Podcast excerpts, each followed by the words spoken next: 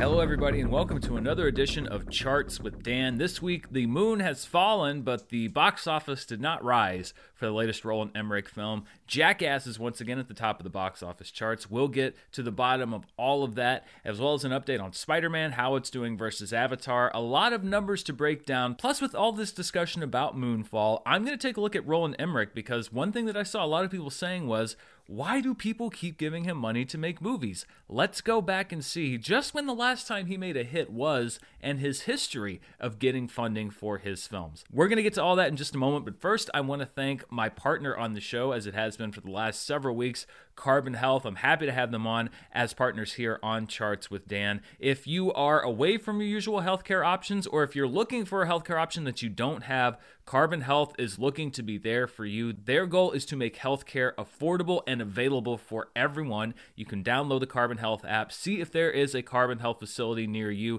They not only provide the standard medical services, you can also get COVID 19 vaccinations and COVID 19 tests there. So thank you as always to Carbon Health. Very happy to be partnered with them. Let's look at the weekend box office and the top five. Some had thought perhaps there was going to be a little bit of a competition. There was no competition at the box office this weekend. Jackass Forever easily takes the number one spot with $23.1 million. Moonfall in second place under 10 million. The, the estimates uh, yesterday had it at around 10 million. It comes in at 9.8 million. A few things not helping factors for Moonfall. One thing that I think probably hurt all of the movies across the board is the fact that a lot of the United States was under heavy ice and snow this past weekend. I'm sure that it depressed movie going. It made theaters that were open for us to see both of those films difficult this weekend. We had to delay our movie plans by a couple of days. So I'm going to be looking at the numbers, particularly on Jackass Forever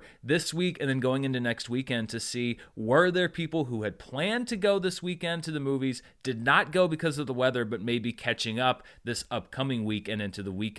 Something specifically, though, that worked against Moonfall is that because of COVID 19 and all of the restrictions in Canada, their distribution partner dropped out before the movie came out. So Moonfall was not even available to see in Canada as I mentioned, those numbers do count towards the domestic box office total that we talk about here on the show. So, kind of a double punch there for Moonfall, triple punch if you talk about the quality of the film, that really did not help that movie gain an audience. So, an easy win for Johnny Knoxville and crew. Moonfall was competitive, but with Spider Man No Way Home in its eighth week, which made $9.5 million. We'll look at an update on that one in just a moment. Scream still in the top five in its fourth week of release with $4.7 million and Sing 2 spending its seventh week in the top five, despite having been available on premium video on demand for weeks now with 4.2 million. Let's look for a moment at Jackass and its history at the box office. And they are generally fairly low budget films, although they have escalated in quality and complexity as time has gone on. We're now about 20 years removed, believe it or not, from the first Jackass film.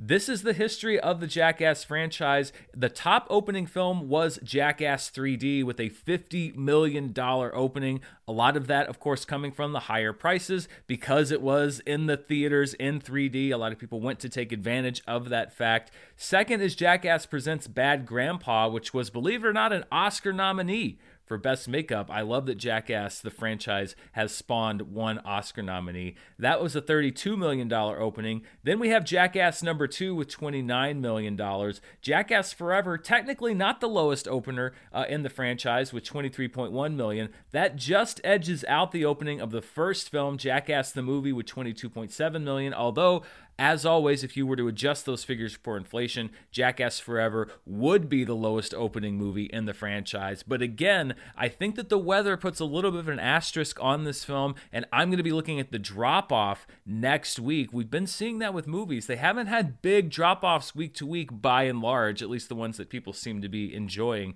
Let's turn now to Spider Man No Way Home. A couple of updates on it. First of all, we've been tracking where it is on the adjusted for inflation list. And and as we thought it would do last week, it has now cracked the top 25. It passes Forrest Gump and The Godfather to become the 25th highest grossing movie of all time adjusted for inflation. I should note these are using 2020 ticket prices. Those are the last full year, kind of, of ticket prices that we have available. So by the adjusted for inflation rate of 2020, Spider Man No Way Home is now number 25. It is behind Fantasia, which would be about $30 million ahead. I don't know if Spider Man's going to get there, but I've said that before, and it has. And then The Graduate at number 23. So this will be one of the 25 highest grossing films of all time, adjusted for inflation. Another thing that we have been tracking is Spider Man No Way Home versus Avatar. Will it beat Avatar to become the third highest grossing film of all time domestically? We did a big breakdown of this last week on the show if you want to go and catch up on that,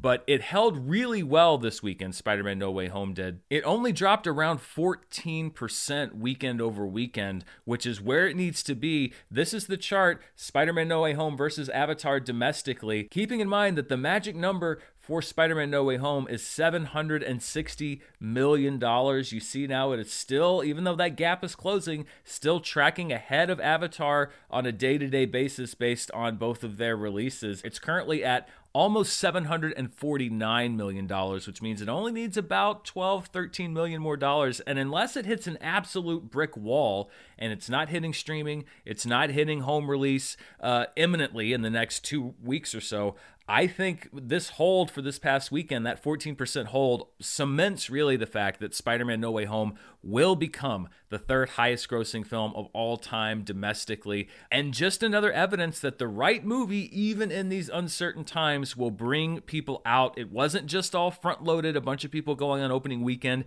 and that is going to pay off by it passing Avatar domestically. Domestically to become the third highest grossing film of all time. Looking at the overall box office, when we compare it to both 2019 and last year, 2021, we see that there was an uptick based on last week. And of course, we're outperforming 2021 handily, but we are still, uh, the, the 2019 and the 2021 lines almost met this past weekend, but they did not. So we're still underperforming based on 2019's box office. And I really don't think we're going to see this green line overtaking the blue line of 2019 before the Batman. We have some movies coming out this weekend. I don't think it's going to be enough to move the needle to get it up where it was based on 2019. So, still some recovery left to do. Not to say that there haven't been hits. Uh, largely, hits like Scream and Jackass Forever have been lower budgeted hits, which is why, even with a depressed box office still, they are able to come in and make money. Uh, but the overall box office still very much in recovery mode, even as we get into the almost two year mark of theaters closing down initially back in 2020 when all of this started. So while Jackass is the box office champ, a lot of the talk this weekend has been around Moonfall. Expectations weren't particularly high for that movie, and yet it managed to underperform even those expectations. And this has been uh, something that I've seen people asking about a lot with Roland Emmerich, particularly because he kind of went on about uh, comic book films, etc., saying that you know they were killing cinema and there were no original movies, and people saying, well, Roland Emmerich's been making the same movie for 20 years, uh, so you know, where does he come off uh, saying those kinds of things? Well, first of all, I think that's a bit of a sweeping generalization for Roland Emmerich's career, uh, but it is sort of a glass houses type comment. And I actually wanted to do some investigation as to when was the last time that Roland Emmerich actually directed a unqualified box office hit, a movie that you could look at and just say, yes, that was a big money maker. And I went back through his filmography. We're going to go through it again together right now. There may be some movies that you didn't even know about that are in his filmography, but we'll start with the movie that was actually, according to my research, the last Roland Emmerich directed film that you could call an unqualified box office success. And you have to go back over a decade to 2009, and that is the movie 2012, which came out in 2009. It had a budget of $200 million, a 757 $7 million worldwide gross but soft a little bit domestically $166 million domestic compared to the size of the movie. The Wrap reported at the time that the movie was going to net at least $100 million in profits, although it has a very interesting distinction. It was the first movie to cross $700 million worldwide without making $200 million domestically. And when we go back to that era of 2009, it was one of the early movies that showed that the global marketplace was becoming even more important and that it wasn't just about the domestic marketplace anymore. This is the overriding story of the box office for the past decade plus. The other films that have joined that club, uh, $700 million plus worldwide, without making $200 million domestically. Of the 126 films that qualify, only seven have done that. 2012, Ice Age Dawn of the Dinosaurs, Ice Age Continental Drift, Pirates of the Caribbean, Dead Men Tell No Tales, No Time to Die, Hobbs and Shaw, and F9. So we have two pandemic era movies, two Fast and Furious franchise movies, which we've talked about are very globally based. James Bond, which is very globally based. But it is interesting to see those films, and not all of them are considered. I would say a majority of them are considered hits. They just happen to be a little softer domestically, but made up for it with their worldwide grosses. So between 2009 and today, what has Roland Emmerich's filmography been, and why have those movies not been considered hits? Well, let's start with the next movie after 2012, which came out in 2009. And it's a movie that you may not have heard of. It was called Anonymous. It came out in 2011. The budget was around 27.5 million. It grossed 15.8 million worldwide, only $4 million domestically. It was bankrolled by Sony. This is a dramatization of the theory that William Shakespeare was not the author of his famous works. It was a story that Roland Emmerich wanted to tell. It did receive an Oscar nomination for Best Costume Design. It lost that Oscar to the artist, and it also lost uh, many millions of dollars despite a small budget $27 uh. That's pocket change usually for a Roland Emmerich film. It did not make money, it was a money loser. So that was the first film following 2012. Then a bigger movie White House Down, released in 2013, had a $150 million budget, only a $205 million worldwide gross, and a $73 million domestic gross. It was one of the more surprising failures of the summer of 2013. And remember, when we talk about worldwide gross, it's not just about the raw number outgrossing what the budget is. So, yes, the $205 million worldwide gross is more than the $150 million budget, but you have to factor in movie theaters getting their cut, you have to factor in advertising, promotion, etc. So we'd want a number more around 275, 300 for that movie to actually make money. It was bankrolled by Sony. Domestically, it opened in fourth place behind the second week of Monsters University, the opening of the movie The Heat, and the second week of World War Z. Back when all of those Sony emails were leaked, there was one that revealed that the movie took a quarterly loss of $35 million. So that's just for one quarter of the year. When you look at the budget, you're looking at a promotion and advertising budget of a movie of this size, probably around $100 million. I would say it's likely that more money was lost on White House Down. So that is a big budget financial failure for Roland Emmerich. His next movie was not a big budget, but it was just as much of a failure depending on who you ask, and that was a 2015 film called Stonewall. According to Emmerich, it was only a budget of about 12 to 14 million dollars. It was a story of the Stonewall riots, which was an incredibly important moment in the history of the LGBTQ plus community. Roland Emmerich is an openly gay man, so this is a story that he was very passionate about telling. And again, despite the small production budget, look at this gross $292,000 worldwide, $187,000 domestically. This was independently financed. It opened in 127 US theaters with a per theater average of $871. If you watch the show, you know that that's pretty low. But the biggest thing with Stonewall is not just the box office figures, it was criticized for what many thought was a failure to fully represent the diversity of the gay community at the time. Uh, Roland Emmerich fought back against that. Some of the cast members fought back against that, but it was a consistent criticism uh, from many different sources. It didn't really get much better about a year later when Emmerich was asked about this, and he said, "quote We just got killed by one voice on the internet who saw a trailer and said this is whitewashing Stonewall. Stonewall was a white event, let's be honest, but nobody wanted to hear that anymore. Uh, that didn't really do much to help things for Roland Emmerich, and so uh, this is not a well regarded film uh, amongst many folks, despite the fact that it is telling such an important story. So, from Stonewall, we go to the next summer, which was the summer of 2016, a much awaited sequel. Uh, some people might say this was a hit. I'll explain why I don't necessarily think you can put Independence Day Resurgence in that column. The budget was $165 million, financed by 20th Century Fox. It made $384 million worldwide, $103 million domestically. So, we're talking just over double the gross worldwide than the budget was, but it was a very underwhelming domestic performance, uh, just cracking $100 million for a sequel that was as anticipated as that was to a movie as beloved as the first Independence Day was. That's not a great number, especially with a budget point that high. It still made less than half of Independence Day's worldwide gross unadjusted. It would be even more if you were to adjust for inflation. Roland Emmerich later told Yahoo he should have stopped making the film altogether due to script issues that came up after Will Smith declined to participate. So, yes, I will say that Independence Day Resurgence does barely meet that minimum mark of double the budget worldwide than the production budget was. But even if it was able to just eke out a profit, I think the fact that it was, first of all, not critically well liked, even though the first Independence Day was not a hugely popular film with critics, this one was very, very much not a film with critics or fans, a lot of fans of the first Independence Day film. I don't think really qualifies it as a hit necessarily. I don't think it was really regarded as a hit in a lot of corners, so I'm not putting it in the hit column for Roland Emmerich. His next film was the last movie he made before Moonfall, which was a movie called Midway. It came out in 2019. No Hollywood studio would fund this movie. This was technically an independent film. And when people think independent film, they think, oh, the little small movies, the things that play film festivals like Sundance. Independent just means that it is financed outside of the traditional Hollywood studio system. So Midway is one of the most expensive independent films ever made. After Hollywood turned it down, Roland Emmerich basically took it on the road, took it to the Cannes Film Festival. He cut some of the budget in pre production, so the budget was around $100 million.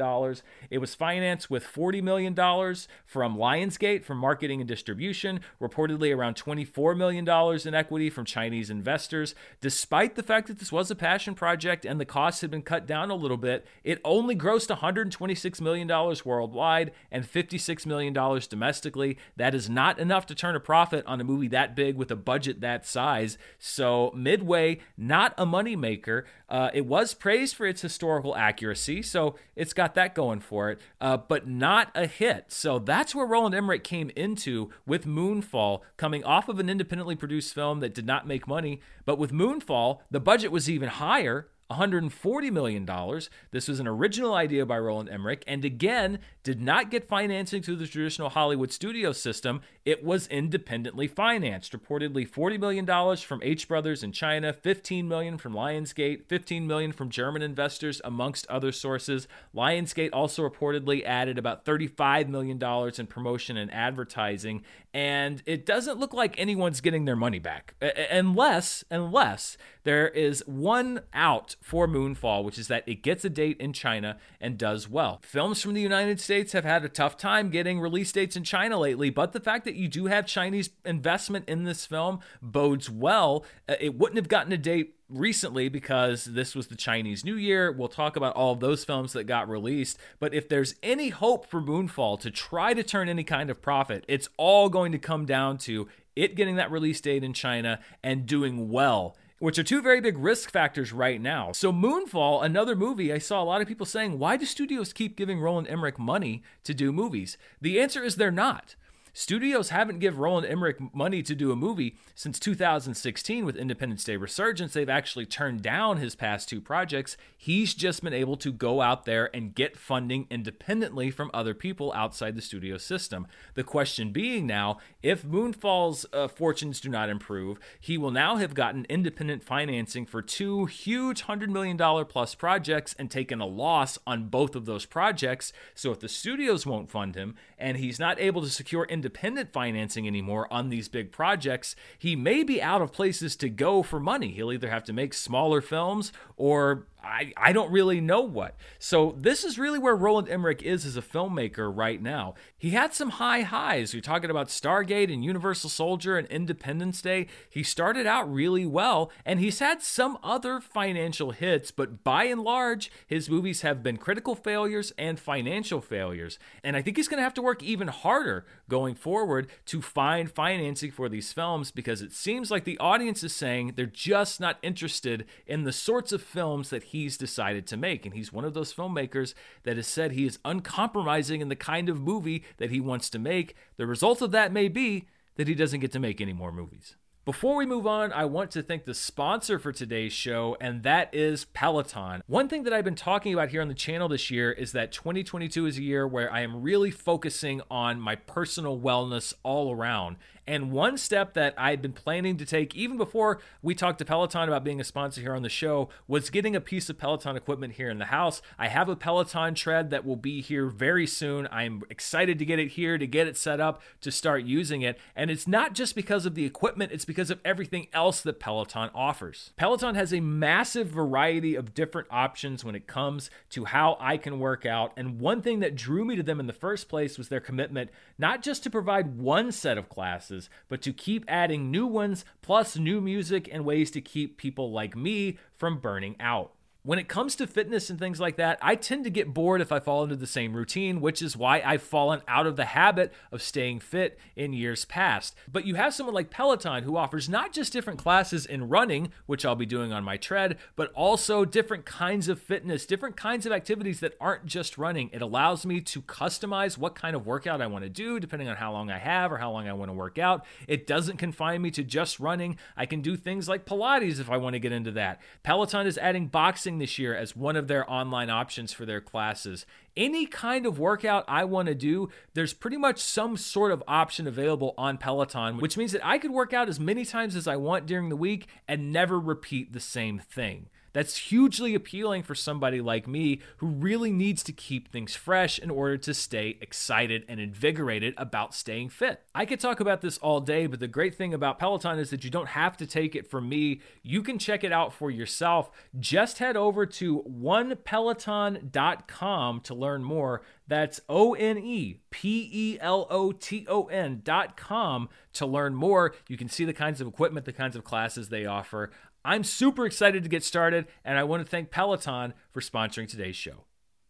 Moving on now, let's look at the per theater averages this weekend. And there was a movie that I flagged last week and said, we're going to see some noise at the specialty box office. That is a movie called The Worst Person in the World. It opened in four theaters with a $34,606 average per theater. This movie is coming on strong. It is a frontrunner for the International Film Academy Award. I think, given the momentum, uh, this could be potentially your odds on favorite. Different movies have sort of had that buzz. Titane did way back last summer. It didn't even make the cut for Best International Film. Drive My Car did uh, earlier, but The Worst Person in the World is the one that's got the buzz right now. So we'll see how that one does. Second was Jackass Forever, which made just over $6,400 in each of its 3,600 theaters, followed by a film from Chad called Lingui The Sacred Bonds. This was Chad's submission for the Best International Feature Film Oscar this year, although it did not make the short list. It premiered at the Cannes Film Festival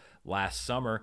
Then we have Moonfall, which made $2,800 in 3,400 theaters, and Spider Man No Way Home, which made $2,600 in about 3,600 theaters. So if you were a theater owner this week, the eight week old Spider Man No Way Home brought you just about as much money on a theater by theater basis as the new release, Moonfall.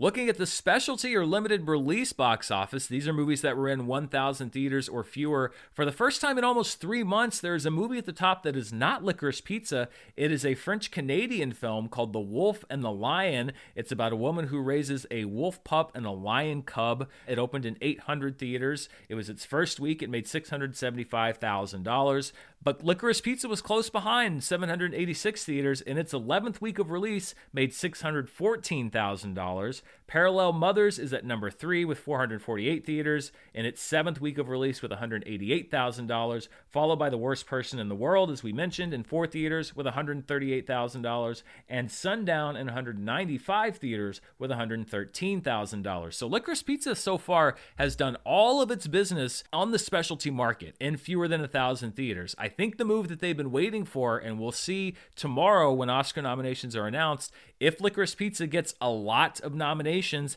I think we're going to see it go over that thousand theater threshold because there are going to be a lot of people who maybe hadn't heard of it or had been putting off seeing it. They're going to say, oh, it's up for Best Picture or Best Director or Best Actor or Actress or whatever it ends up being up for. I have to go see it. This is the old way of doing things uh, with the specialty box office. So we'll see what happens with Licorice Pizza tomorrow morning, very early.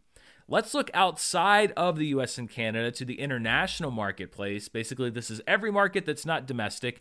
The number one through five films all from China. And that is because, as I mentioned, not just this past weekend, but all last week was a celebration of the Chinese New Year. It is traditionally a time when China releases a lot of films into the marketplace in China. This year was no different. And the number one film was a sequel to a movie that almost made a billion dollars last year, which is The Battle at Lake Changjin. It's called, believe it or not, The Battle at Lake Changjin 2. It was filmed back to back with last year's film, uh, and that is not its full gross. We'll see just how much money it made in the last week. Second is a movie called Too Cool to Kill, which is a comedy based on a Japanese film called The Magic Hour. It came in under The Battle at Lake Changjin this weekend. Battle at Lake Changjin with 153 million, Too Cool to Kill with 111 million.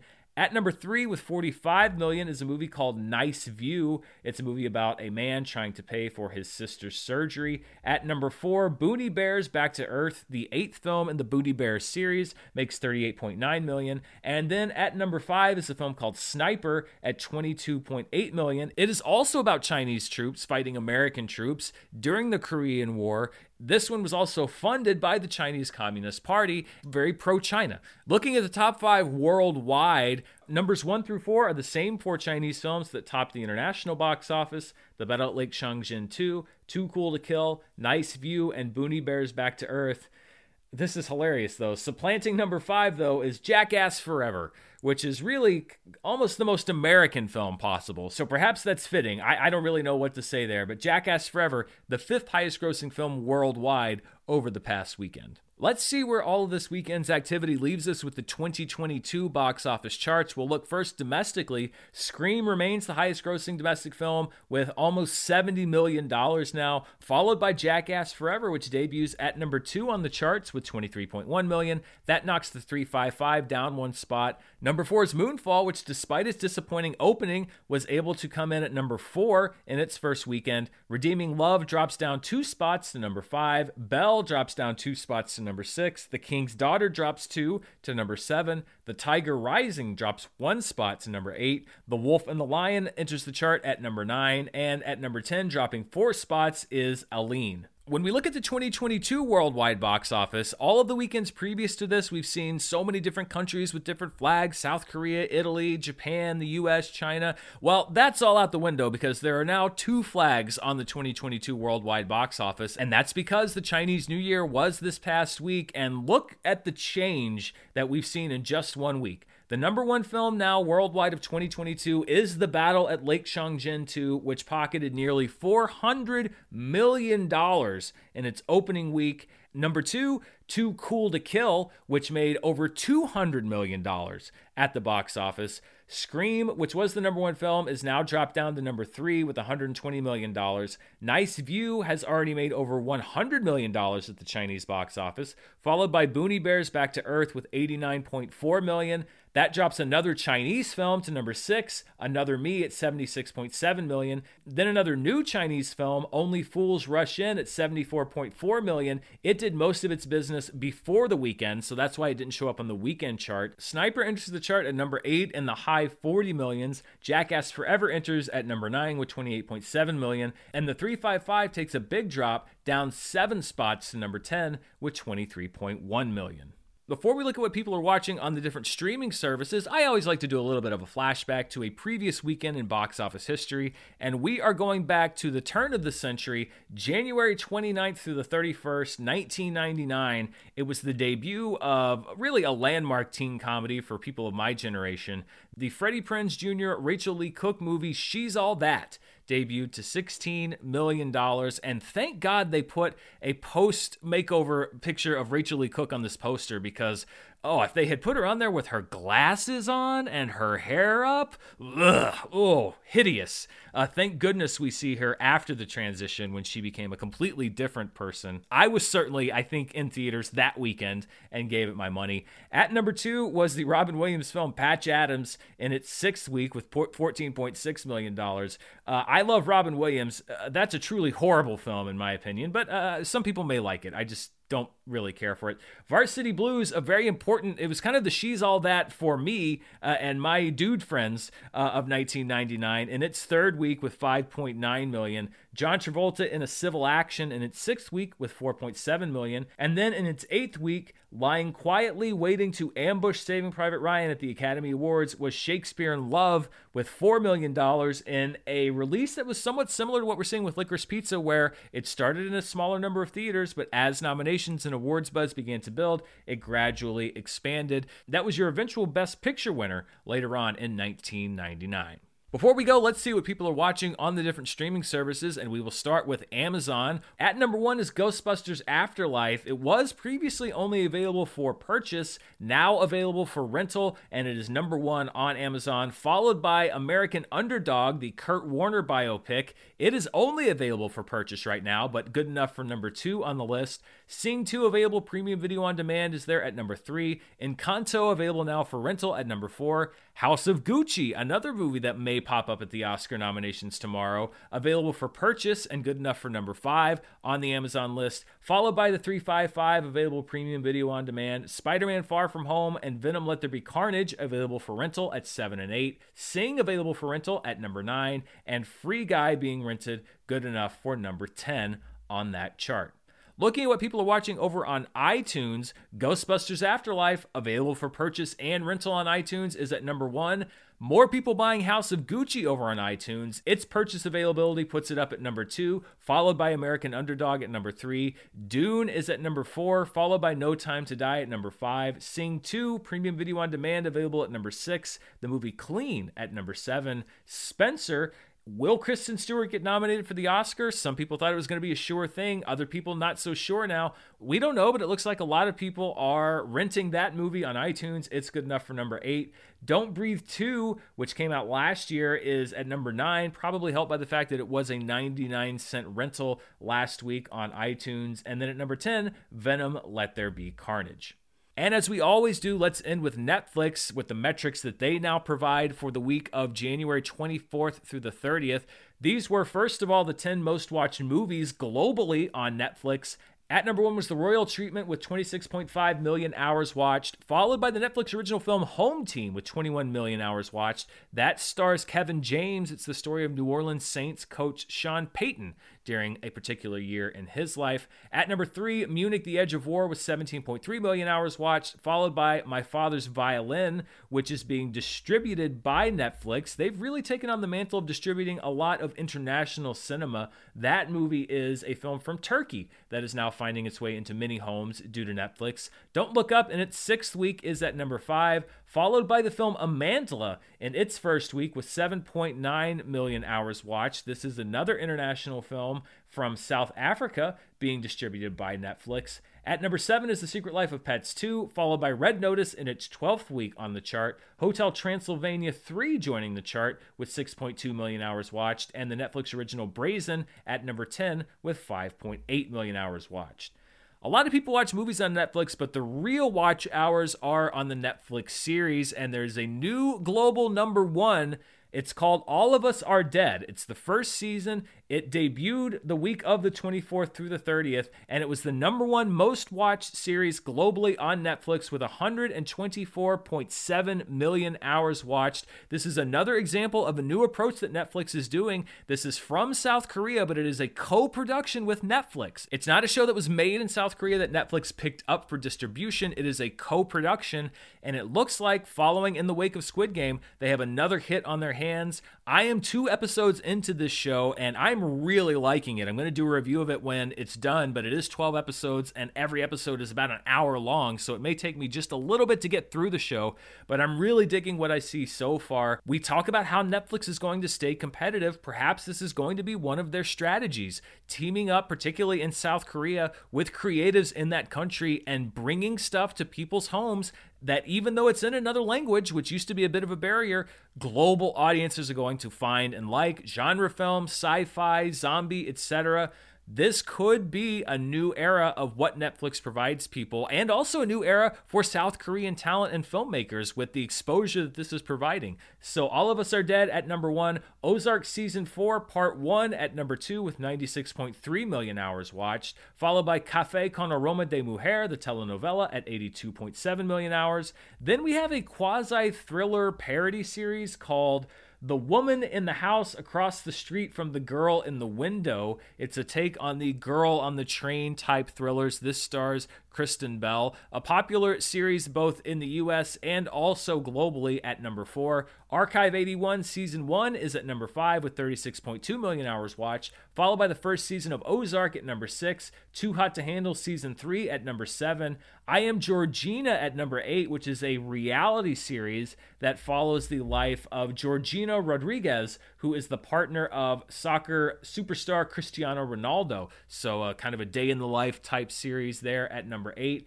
At number nine is a docu-series, multi-episode docu-series called Neymar: The Perfect Chaos. It is about another soccer superstar or football for the international audience, uh, the Brazilian football star Neymar. That's good enough for number nine. And then at number ten is a Netflix original series called In from the Cold, which is about a former Russian spy who's forced back into the game after her cover is blown by the CIA. So that's what's popular globally. Let's take a quick look at what people here in the U.S. were watching for the week of January 24th through the 30th. The number one movie here was not the royal treatment, it was Home Team. Not surprising since it is about an American football coach and Sean Payton.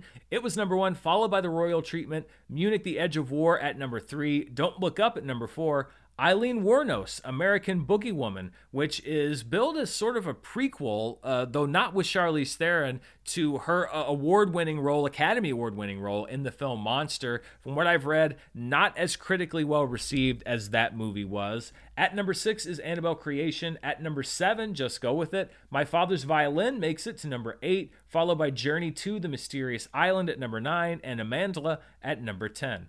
And finally, the top 10 series that people were watching here in the US. Number one was Ozark Season 4, Part 1, followed by The Woman in the House Across the Street from the Girl in the Window. I hope that Kristen Bell does well, but I also hope that that falls off the charts fairly soon. Ozark Season 1 at number 3, and then at number 4 is All of Us Are Dead Season 1. So, generally, right now, a little more popular on the world stage than it is here uh, in the US, although we'll see if that grows like Squid Game grew uh, over time. Archive 81 is at number 5, followed by Ozark Season 3 at number 6, Ozark Season 2 at number 7, Too Hot to Handle Season 3 at number 8, In From the Cold at number 9, and Cheer Season 2 at number 10.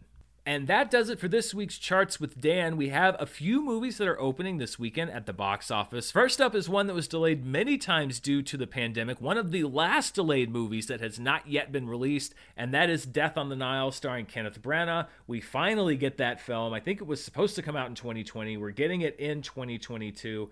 Marry Me, starring Jennifer Lopez and Owen Wilson, coming out just in time for February 14th. And then it wouldn't be the early part of the year if there wasn't a Liam Neeson action film. There's one coming out called Blacklight. So if you haven't yet seen Liam Neeson in an action movie, here's another one. Thank you so much for watching the show. I will be up bright and early tomorrow morning for the Academy Award nominations. I will bring you my take on them just as soon as they're out. What do I think was snubbed? What am I surprised was nominated? I think we may be in for some surprises this year. It's very unpredictable. I'll also have reviews of Death on the Nile this week. I will have a season review of the Book of Boba Fett this week. It's going to be a busy week here on the channel. I hope you'll come and join me for everything that I've got lined up. Thank you so much to Carbon Health, as always, for being my partner here on the show. And if you want to see even more of what I'm up to, you can check me out on Patreon at patreon.com slash Dan Murrell. You can also check down below. I have links to my podcast network. If you like listening to podcasts, I have an audio version of everything that I do here on the channel. It's probably available on the platform that you use, so you can check out those links down below. I will see you back here tomorrow with my reaction to the Oscar nominations. Until then, stay safe, and thanks for watching. Bye.